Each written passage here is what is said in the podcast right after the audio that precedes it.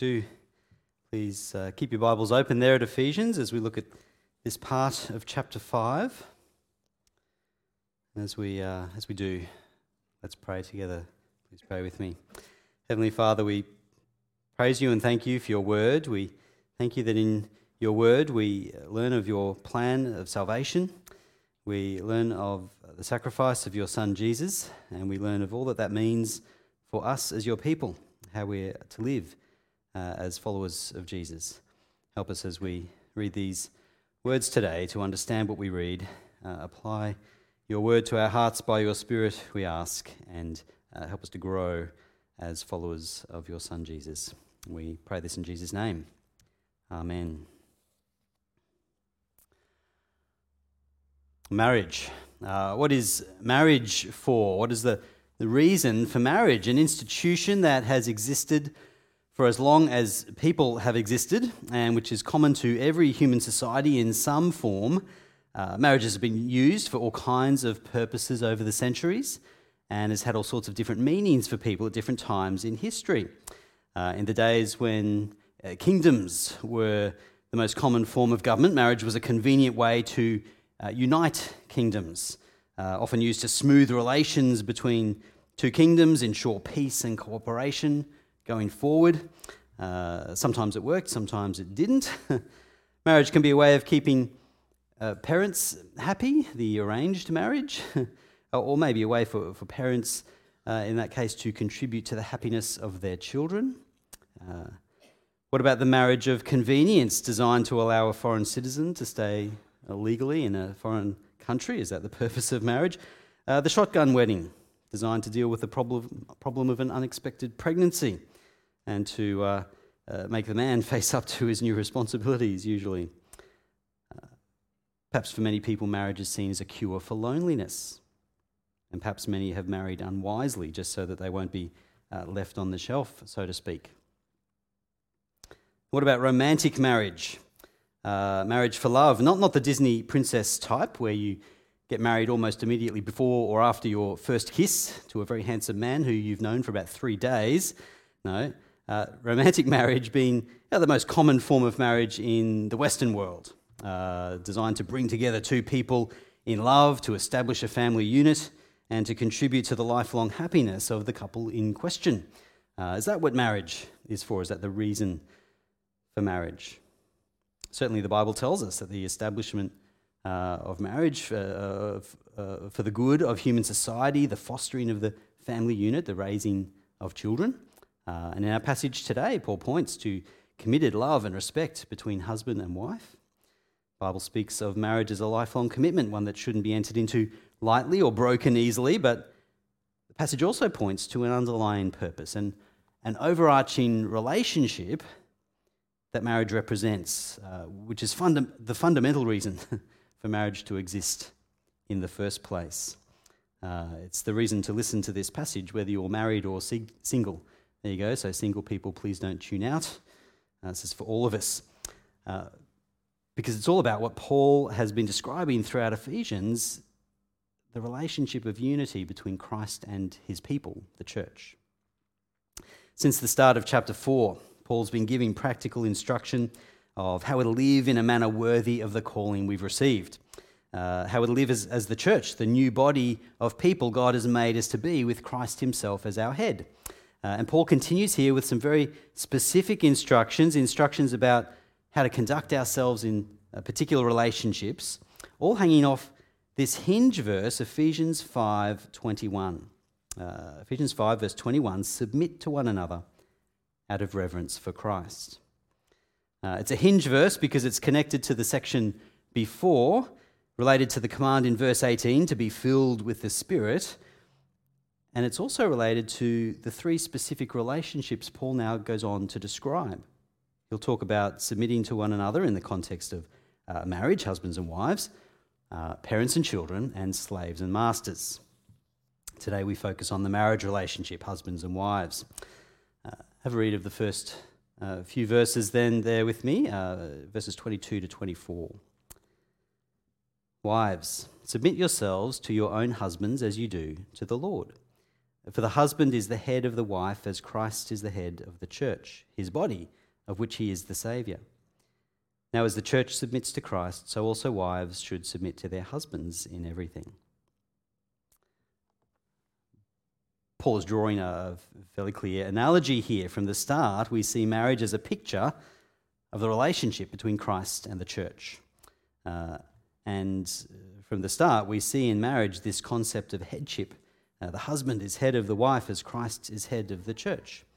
Uh, Paul showed us this image of Jesus as head of the church, where he describes the growth of the church in maturity back in Ephesians 4, verse 15. Instead, speaking the truth in love, we will grow to become in every respect the mature body of Him who is the head, that is, Christ. As we already know, Christ is the head of the church, and we see straight away that the marriage relationship reflects uh, this relationship, uh, reflects the, the church's relationship with Christ. Now, of course, uh, when Paul says uh, in these opening verses that the wife is to submit to her husband, that's a concept that cops a lot of flack, generates a lot of debate among Christians, let alone when non Christians hear that that's what the Bible says. And well, very quickly, uh, objections are raised, and the church is accused of teaching uh, outdated and misogynistic attitudes. You know, we've worked so hard to gain equality for the sexes. People might say, well, how can you destroy that? Of course, that fear reflects a misunderstanding of what the passage is actually saying. There's a difference in roles between men and women, but that doesn't destroy equality of the sexes. We're all made in the image of God, all sinners saved by grace, uni- united by God in Christ, one body. No longer Jew or Gentile, male or female, slave or free, Paul says, but all one in Christ Jesus. Equally valuable, equally part of the body, members of the kingdom. But being equal doesn't necessarily mean being the same. Uh, at the same time, there is difference in roles between men and women in various areas of life, differences which may be out of step with certain values in society, but differences which the Bible describes in a number of places and which in no way diminish the value before God of any of his people. Uh, one of the ways Paul describes these differences in roles is, is with this concept, concept of headship. Uh, another example uh, from, from Paul in 1 Corinthians chapter 11. Paul applies the concept of headship in the setting of the church gathering, how God's people should glorify God and relate to each other when they gather for public worship. Paul uses very similar language uh, to Ephesians 5 as he describes the orderly way that our gatherings should be conducted. 1 Corinthians 11, verse 3. But I want you to realize that the head of every man is Christ, and the head of the woman is man, and the head of Christ is God.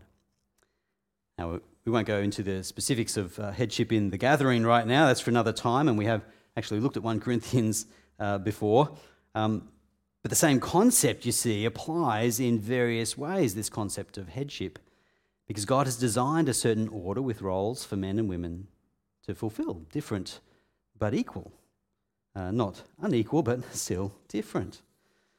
Use of the word head uh, here in 1 Corinthians and in Ephesians, uh, it's about authority or prominence, uh, different roles and responsibilities assigned by God. God is the head over Christ, Christ is the head of every man, and man is the head of woman. Again, not a popular idea in Western culture today. People are far more into individual determinism and uh, that, that idea of equality as sameness. Uh, in fact, the world would like to remove uh, all manner of difference between the sexes. Maybe there's no sex at all, maybe there's no gender at all. Is that not going to go there? Not even going to touch it. But in the biblical scheme of things, uh, being equal does not mean being the same, not in any sense. Uh, we live with the, uh, the variety God has created. Uh, these authority relationships, uh, too, are reflective of the relationships even within the Trinity. Uh, God the Father is the head of God the Son. Paul said there in, in 1 Corinthians. Jesus submits to the Father, and we see this most clearly in Jesus' death on the cross for sin. God the Father is the head of God the Son. Paul, uh, uh, uh sorry, uh, yeah, Jesus, uh, we see this most clearly in Jesus' death on the cross for sin. Jesus submitting to the Father. taking the punishment for sin uh, by dying on a cross, even though uh, he, he would have taken another way if it were possible. There are different roles and authority even within the Trinity. Different, uh, the different members take prominence at different times, but God the Father, the Son, and the Holy Spirit are still all equally God. Uh, none of them are less important or less necessary, but not equal in the sense of being the same either. And so it is with God's people in the church, and so it is in Christian marriage, in the way that God has designed it. And the wife, for her part, Paul says here in Ephesians 5, is to submit to her husband. Uh, Paul uses the word respect at the end of the passage, as we'll see, and the same relationship is being described. A fair question to ask is then, well, what does submission mean in this passage? Just how is a woman to submit to her husband? Well, Paul doesn't give uh, much detail apart from outlining the principles involved. Uh, one thing to notice is that men and women are each given their instructions and each is responsible fulfilling their role willingly and voluntarily. Uh, Paul doesn't instruct men to force their wives to submit. Uh, doesn't instruct the men to ensure that their wives submit through coercion or control or any other tactic. And when we see that the husband's role is to love his wife as Christ loved the church and gave himself up for her, well, surely a, a husband who loves in that way is a husband who a wife can uh, willingly submit to. And when we think of that, I'm sure we can also all think of ways in which husbands uh, fail in that duty, circumstances and occasions where husbands simply do not uh, do well at this. And if a husband is controlling his wife's behavior uh, with the back of his hand, for example, as, as happens far too often in our society, uh, or exerting such control that his wife uh, loses basic human rights or freedoms, well, then help needs to be sought and that marriage needs to be rebuilt if possible, but not at the expense of the wife's physical or mental health and safety. So there are certain things that submission doesn't mean. And we could look to various ethical instructions in, in the Bible for support of that. But ultimately, it's the wife's responsibility to respond to uh, the, instruction here to submit to her husband, uh, submitting primarily uh, to his headship in spiritual matters. I think we'll see as we go on. And she does so in the context of this passage to a husband who loves his wife sacrificially, as Christ loved the church and gave himself up for her. Uh, that is the husband's role and responsibility. As we read on, we see Paul flesh out the argument and we see uh, that the husband, uh, too, is to relate to his wife in a way that reflects the relationship between Christ and the church. Uh, have a look at the next few verses there. Ephesians chapter 5 from verse 25. Husbands, love your wives, just as Christ loved the church and gave himself up for her, to make her holy, cleansing her by the washing with water through the word, and to present her to himself as a radiant church, without stain or wrinkle or any other blemish but holy and blameless. In this way, husbands ought to love their wives as their own bodies. He who loves his wife loves himself. After all, no one ever hated their own body, but they feed and care for their body, just as Christ does the church. For we are members of his body. For this reason, a man will leave his father and mother and be united to his wife, and the two will become one flesh. You notice Paul spends a fair bit more time describing the husband's role here than he does the wife's role. And guys, that is a pretty tall order, isn't it? Put up your hand if you're a man, a married man, and you think that's a pretty tall order. oh, a few of you are brave enough to put up your hand, yes. uh, how are you doing at loving your wife as Christ loves the church? When you read Paul's words here, uh, it seems like there's no way you could match up, surely. and you'd be partly right. There's no way a husband can love his wife as perfectly as Christ loves the church, but the one is a metaphor for the other, all the same. And the example of Christ is the example uh, to follow as husbands. Uh, if man is the head of the wife, as Christ is the head of the church, then we treat our wife as if she were uh, our own body. You love your wife with the same love you have For yourself, that might be a tall order. Uh, you, you care for your wife as you would care for yourself. You're willing to sacrifice, to give yourself up for her, as Christ gave himself up for the church. Not to say that we're to save our wives from sin, not to say that we're to be the ones to present her wholly to God. Now, that's what Jesus does for wives, for husbands, uh, for all his people. But that sacrificial love should guide our love for our wives. It should lead us to have primary concern for the spiritual well being of both our wives and ourselves. How well do you sacrifice for your wife? Uh, do you care for her as though you were caring for your own body? If you're, if you're like me, you struggle to achieve that on any given day, uh, that kind of love.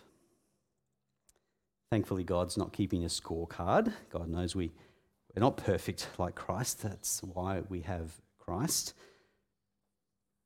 But we follow Christ's example and we strive to love our wives. The love that's commanded three times in this passage, well, they're real commands from Paul.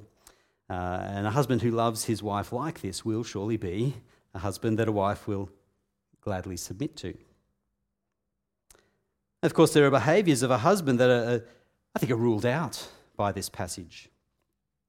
There's no room here for being an abusive husband, according to Paul. That's not love. Uh, there's no room for being neglectful or indifferent. That's not love.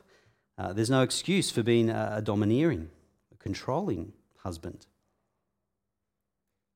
And Paul doesn't simply say, Look, guys, I know it's hard, but just put up with your wives as best you can, as Christ put up with it with the church. You know, tolerate her, uh, even if you don't like her anymore, because that's what marriage is. No, Paul doesn't say that. Even though, sadly, marriages can go in that direction. And again, Paul doesn't instruct the wife to ensure that the husband is doing his duty. It's the husband's command to obey love your wives as Christ loved the church. Of course, we know from experience, our own experience or our experience uh, of others, uh, that there are all sorts of reasons why a marriage might suffer, why a marriage might, look any, might not look anything like this, sadly. All sorts of reasons why it might become something quite different to what it was at the start, and, and it can become incredibly hard over time for a husband and wife to continue loving each other.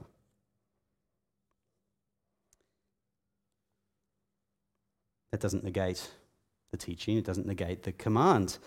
Uh, didn't Jesus' love for the church start while we were still his enemies?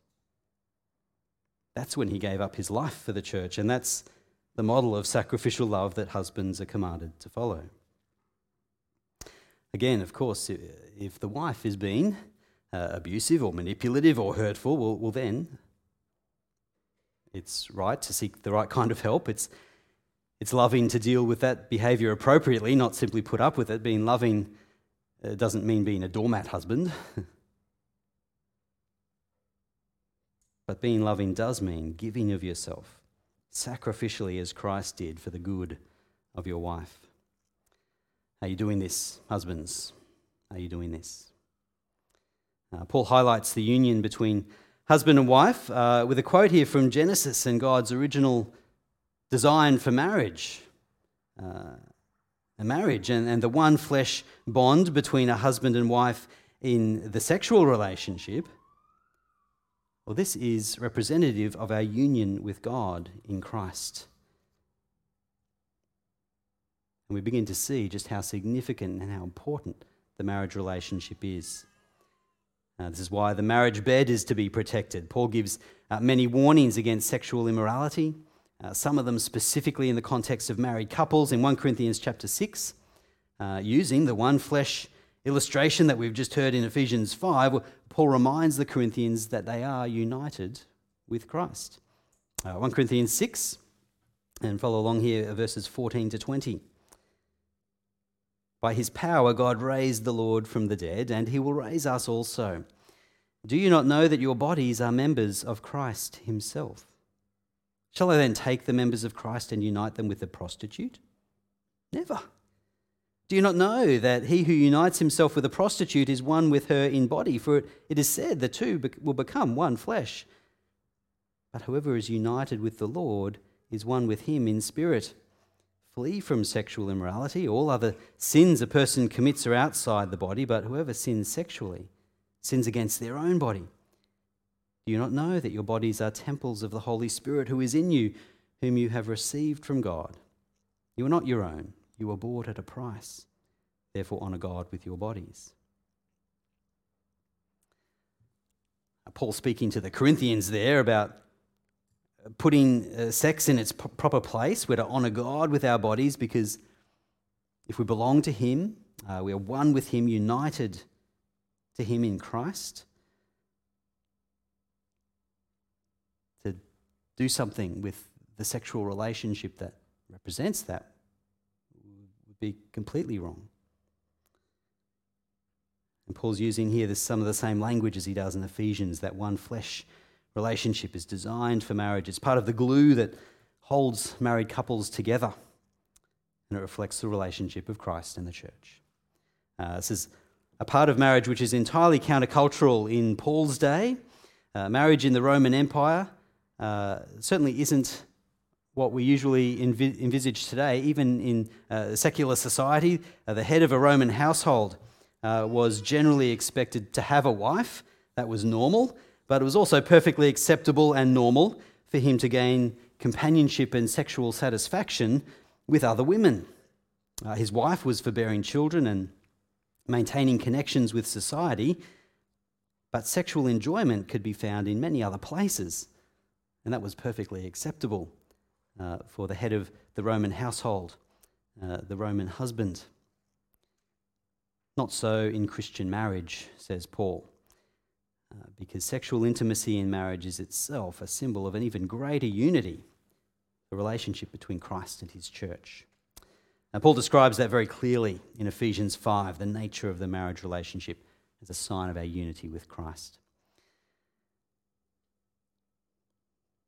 Uh, so, you see uh, in this passage, I hope, uh, the order of relationships, uh, different roles and responsibilities, uh, certainly given by God and a clear order of headship with wives submitting to husbands, husbands loving their wives, and the church as a whole submitting to Christ.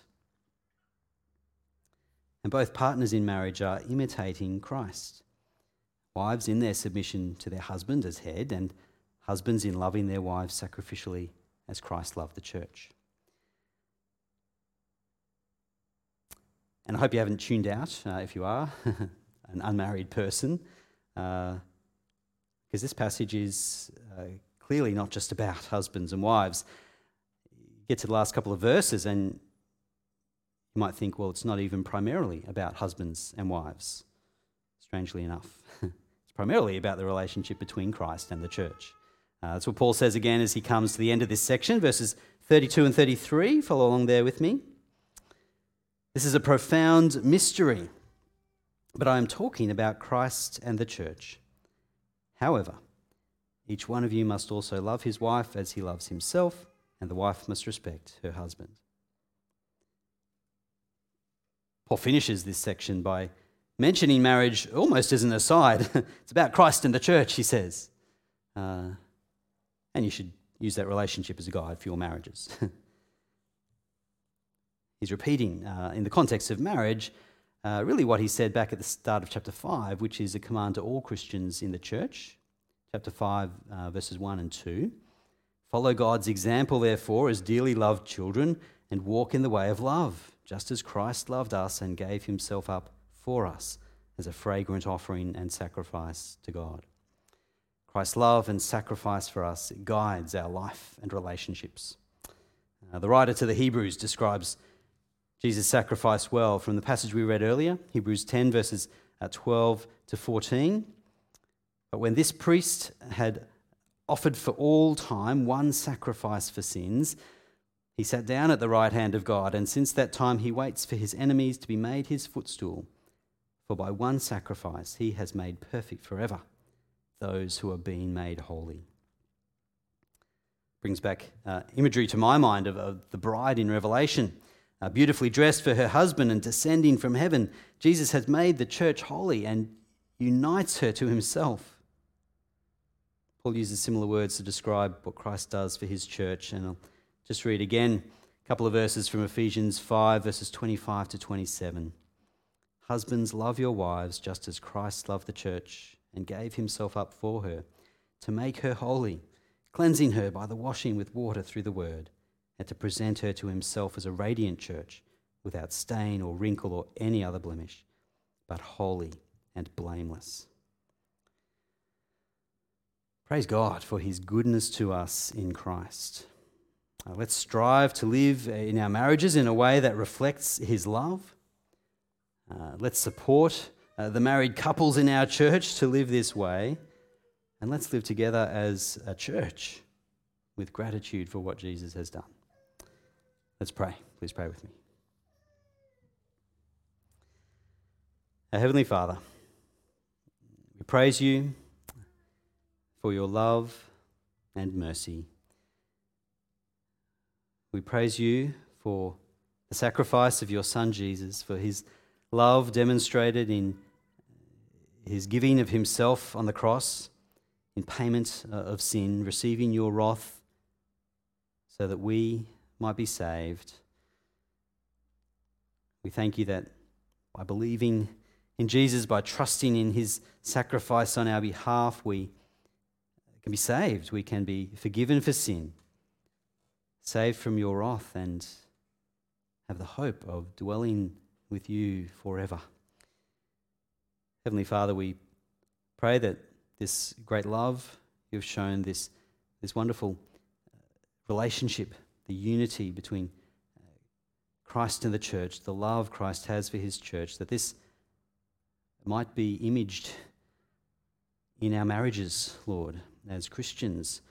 Uh, let us be people who do love each other, who do uh, take on uh, the roles which you have given so that your glory, your goodness to your, your people, the, the church, your goodness to your, your body, the church, might be reflected in, in the way that we live with each other.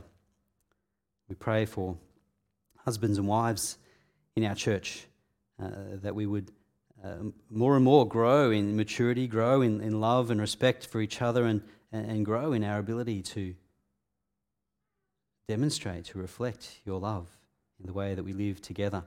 And might we do all we can as a church to support married couples in this? And might we as a, a church together always be encouraged by Christ's love for us?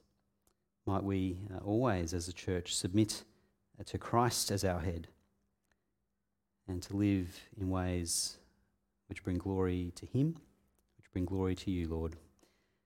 We pray all of this for your glory and in Jesus' name. Amen.